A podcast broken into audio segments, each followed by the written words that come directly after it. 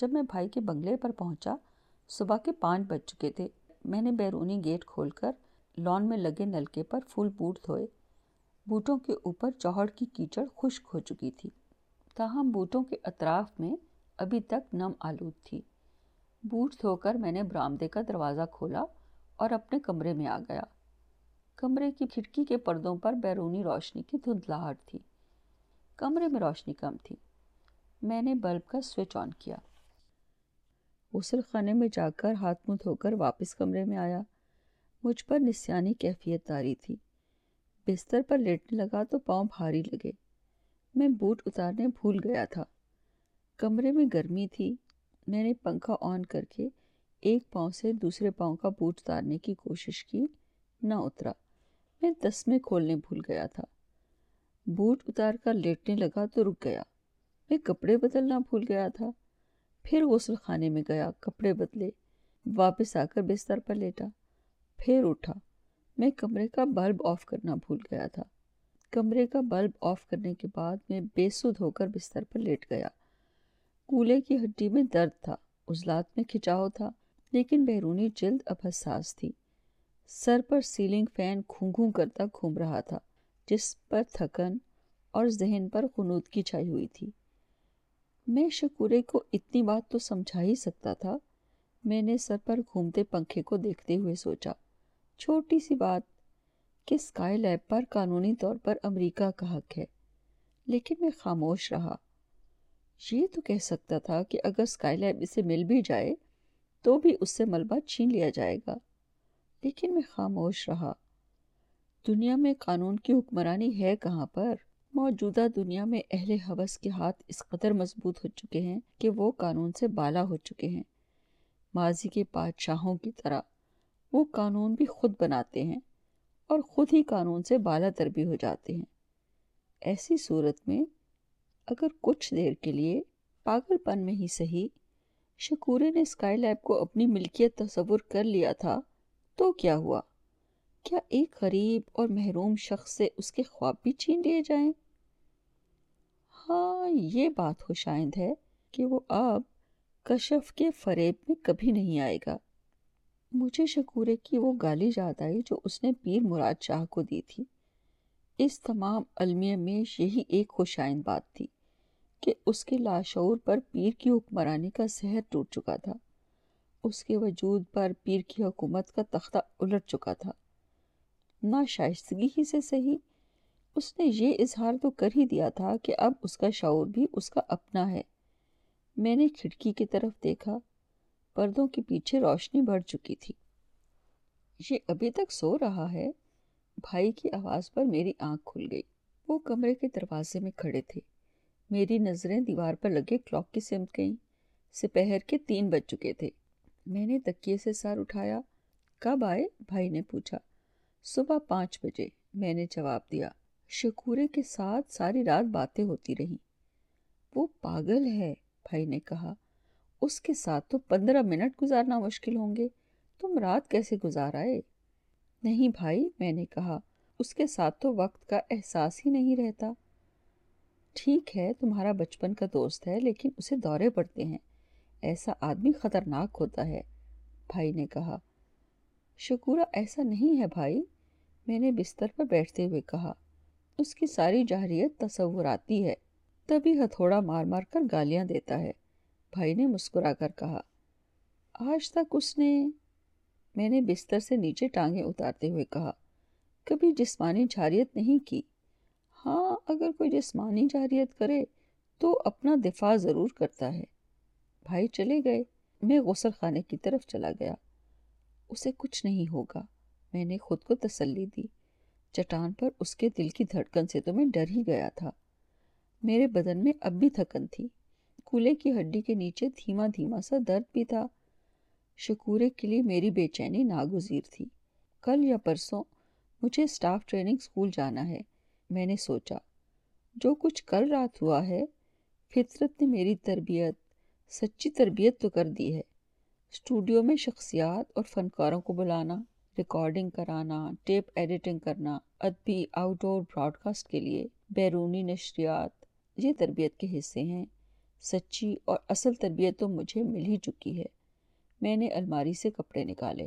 ضیاء الحق کا دور ہے۔ میں نے آنے والے دنوں، مہینوں، برسوں کا تصور کرتے ہوئے سوچا، نشریات پر غیر معمولی اور ناقابل برداشت پابندیاں تو ہوں گی۔ پھر بھی میں اس بات کی پوری کوشش کروں گا کہ قواعد و ضوابط میں رہتے ہوئے فرسودہ عقائد اور جاہلیت کے خلاف جد و جہد کرتا رہوں۔ میں ہار نہیں مانوں گا۔ فرد کی شکست کو تسلیم نہیں کروں گا۔ میں معاشرے میں موجود جبر و تشدد کے ماحول میں اپنے کردار سے یہ ثابت کر دوں گا کہ ایک تنہا انسان بھی فطرت کے لطیف اصولوں کے ساتھ جی سکتا ہے۔ میں قوت شر کا کوئی تقاضا پورا نہیں کروں گا۔ میں اپنے وجود سے یہ ثابت کر دوں گا کہ حوث ناکیوں سے آلودہ اس تاریخ دنیا میں ایک فرد بھی خوف اور خود غرضی سے بلند ہو کر عزت نفس کے ساتھ زندگی گزار سکتا ہے۔ شکورے کے لیے میری بے چینی تجسس میں بدل چکی تھی۔ میں شام ہونے تک بنگلے پر ہی رہا، پھر بازار کے احاطے میں پہنچا۔ پرائمری اسکول کی دیوار کے ساتھ ہی مجھے شیر علی کا ہوٹل ایک اندیشے کی طرح نظر آیا۔ ہوٹل میں کہہ کہے گونج رہے تھے۔ احاطے میں پنڈی کھیپ جانے والی بس کھڑی تھی۔ ہوٹل کے قریب پہنچنے پر مجھے بس کا ڈرائیور، کنڈکٹر اور چند مسافر اندر بیٹھے زور زور سے باتیں کرتے اور ہنستے نظر آئے۔ اج مرادینی خیر نہیں۔ بس کے کنڈکٹر نے کہا، میں پنڈی گھیب ونج کے اس نہ بہوں بہوں ریکارڈ لاساں۔ میرا اندیشہ سوال بن چکا تھا۔ شیر علی نے پوچھے بغیر ہی اس سوال کا جواب دے دیا۔ صاحب، آپ نے بھی کس پاگل سے جاری لگائی ہے؟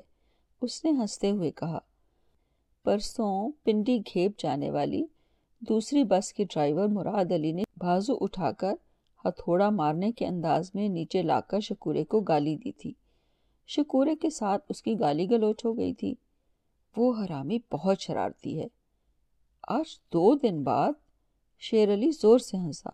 دو دن بعد شکورے نے وہاں شیر علی نے پرائمری اسکول کی دیوار کی طرف ہنستے ہوئے اشارہ کیا۔ وہاں کھڑے ہو کر شکورے نے مراد علی کو بڑی گالیاں دی مراد علی پنڈی گھیپ میں ہے اور شکورے نے دو دن بعد شیر علی اپنی ہنسی روکنے کی ناکام کوشش کر رہا تھا۔ بڑی گالیاں دی بڑا تماشا ہوا۔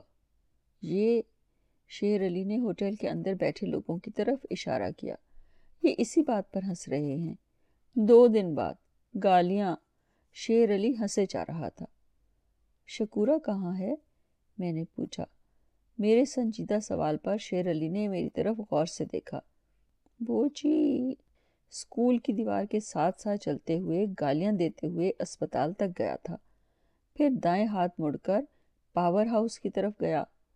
ابھی ابھی سلیم الیکٹریشین نے پاور ہاؤس سے آ کر بتایا تھا کہ وہ کھوڑ گاؤں کی طرف چلا گیا ہے۔ میں فوراً سمجھ گیا کہ شکورہ زکو پھرکی کے پاس گیا ہوگا۔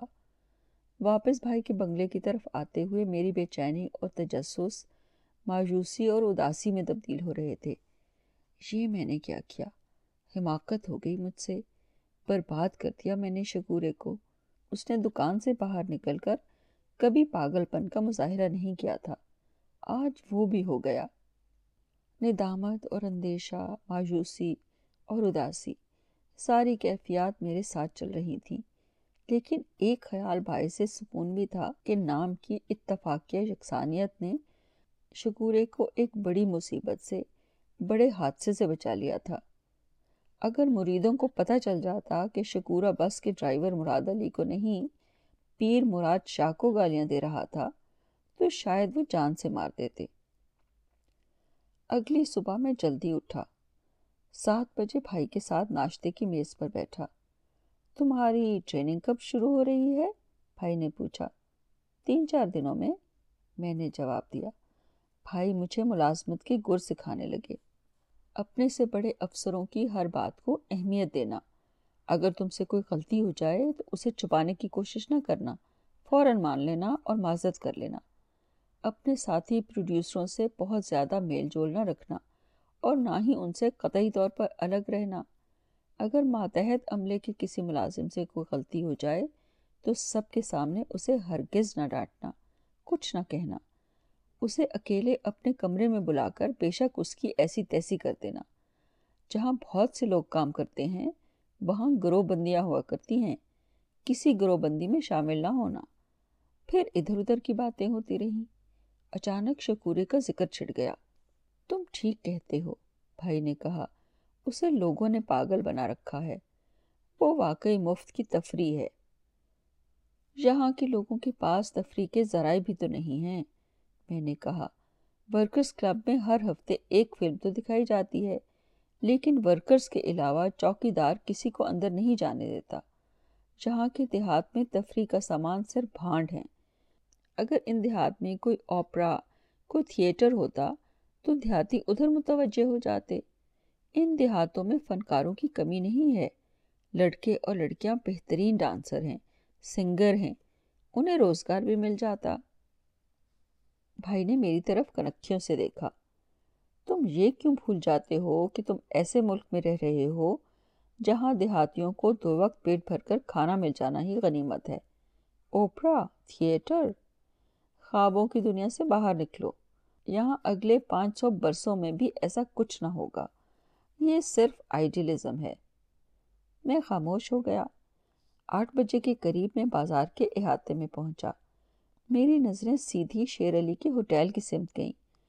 وہ ایک بڑے سے دیگچے میں بڑا سا چمچ پھیر رہا تھا۔ مجھے دیکھ کر دور ہی سے مسکرایا۔ میں اس کے پاس گیا۔ کمال ہو گیا صاحب، شیر علی نے کہا۔ ہمارے لیے تو آج کا سورت حیرت لے کر طلوع ہوا ہے۔ شکورہ بالکل ٹھیک ہو گیا ہے۔ آج صبح وہ خوش خوش کھوڑ گاؤں سے آیا۔ نلکے پر غسل کیا۔ پھر مجھ سے ناشتے پر انڈا پراٹھا مانگا۔ اس بخیل نے تو سوکھی روٹی اور چائے کے علاوہ کبھی کوئی ناشتہ کیا ہی نہیں۔ شیر علی ہنسا۔ آج تو کمال ہو گیا۔ انڈا پراٹھا اور چائے کے ساتھ ناشتہ کر کے وہ خوش خوش دکان پر گیا ہے۔ اور اب دکان میں بیٹھا دلے کی گائے کے لیے سنگلی بنا رہا ہے۔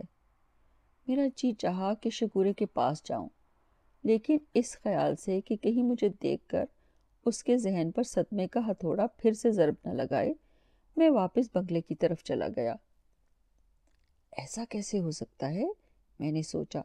جو کچھ شیر علی نے بتایا ہے، اگر وہ سچ بھی ہے، تو بھی میں اس بات پر کیسے یقین کر لوں؟ کہ شکورہ اپنے دکھوں سے آزاد ہو گیا ہے۔ اتنا آسان تو نہ ہوگا شکورے کے لیے اپنی خواہشات اور محرومی سے نجات پا جانا؟ اگر اسے تلخ حقائق کا شعور حاصل ہو گیا ہے، اگر اس کے خوابیدہ ذہن کو شدید صدمے نے بیدار کر بھی دیا ہے، تو بھی یہ آسان نہ ہوگا۔ اگر وہ اپنی محرومیوں کے ساتھ جینا چاہتا ہے، تو اسے کون جینے دے گا؟ وہ بازار کے لوگوں اور دوسرے افراد کے لیے مفت کا تماشا ہے، تفریح ہے۔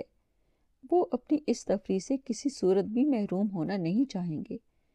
کوئی نہ کوئی مراد علی جیسا شخص اسے چھیڑ دے گا اور وہ پھر بھڑک اٹھے گا۔ سپہر کے وقت میں پھر بازار کی طرف گیا۔ تمام راستہ گرمی کی تپش کا احساس دلاتا رہا۔ جولائی کی سپہر میں حدت کچھ زیادہ ہی محسوس ہوئی۔ اگرچہ جون کی دوپہروں کی طرح تالکو سڑکوں پر جگہ جگہ پگھلی ہوئی نہ تھی، پھر بھی یوں محسوس ہو رہا تھا جیسے سڑکوں کے نیچے الاؤ سے چل رہے ہیں۔ پرائمری اسکول تک پہنچتے پہنچتے میں پسینے سے پھیک چکا تھا۔ میں پرائمری اسکول کی دیوار کے پاس ہی تھا کہ مجھے دھیما سا شور سنائی دیا۔ میں تیز قدموں سے احاطے میں پہنچا۔ شیر علی کے ہوٹل کے عقب میں گلی میں شور مچا ہوا تھا۔ میں دوڑتے ہوئے عقبی گلی میں پہنچا۔ شکورے کی دکان کے آگے بھیڑ سی لگی ہوئی تھی۔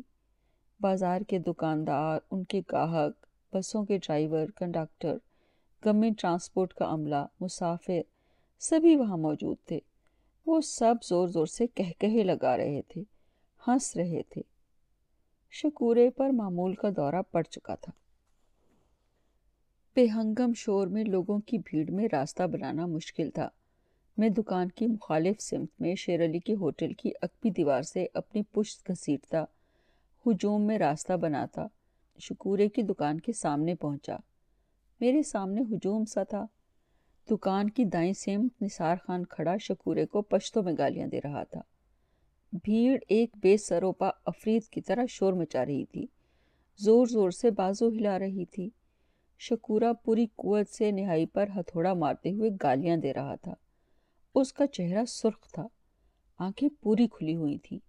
پیشانی پر گہری شکنوں کے اوپر پسینے کے قطرے تھر تھرا رہے تھے۔ اس کا کرتا پسینے سے بھیگ کر اس کی چھاتی اور پیٹ سے چمٹا ہوا تھا۔ اس کے بدن کی ہڈیاں نمایاں تھیں۔ اس کے پورے بدن میں ارتیاش سا تھا۔ لوگ مسلسل اونچی آواز میں بول رہے تھے۔ ان کے چہرے خوشی سے تمتمائے ہوئے تھے۔ آنکھوں میں وحشت آمیز چمک تھی۔ شکورے کی ہر گالی ہتھوڑے کی ضرب پر ختم ہو رہی تھی۔ وہ اس قدر قوت سے خالی نہائی پر ہتھوڑا مار رہا تھا کہ دھماکوں کی سی آواز بلند ہو رہی تھی۔ بھیڑ میں شور مچاتے ہوئے دیہاتی انگلیوں سے پیشانیوں کا پسینہ پہنچتے قطرے نیچے مٹی میں گراتے، بازو گھما گھما کر شکورے کو بھڑکا رہے تھے۔ ہلا بائی ہلا اج نہ چھوڑیس، بھن چھوڑ، منج بھن چھوڑ۔ ایک دکاندار چیخا۔ ہر سمت کہہ کے بلند ہوئے۔ ایک اور دیہاتی اچھل کر آگے بڑھا۔ شابہ بھائی، شابہ، سرے تے مار، سرے تے، چت چھوڑس۔ بے ہنگم شور کے مرغولے سے اٹھ رہے تھے۔ شور کسی گرد بات کی طرح گلی میں چکر کاٹ رہا تھا۔ شور میں سنسناہٹ سی تھی۔ مجھے یوں محسوس ہوا جیسے شور میں اندیکھی چنگاریاں سے اڑ رہی ہیں۔ غیر مرئی شولے سے لپک رہے ہیں۔ شکورے کی گالیوں میں تین گالیوں کا اضافہ ہو چکا تھا۔ اور یہی اضافہ ہجوم میں کہہ کہوں اور گونجتے شور کا باعث بنا ہوا تھا۔ تیش میں شکورے کی بڑی بڑی آنکھیں، سرخ ٹوروں والی آنکھیں ابل کر باہر نکلی ہوئی محسوس ہو رہی تھی۔ ہالو مرادیا نا مرادا تینڈی میں۔ ہائے اوے مرادا نا مراد تیری میں۔ ہال نی چٹیے میں میں۔ تینڈی میں، ہائری گوری میم تیری میں، ہالو امریکی چک چوندرو تسانی میں، ہائے او امریکی چھچوندرو تمہاری میں۔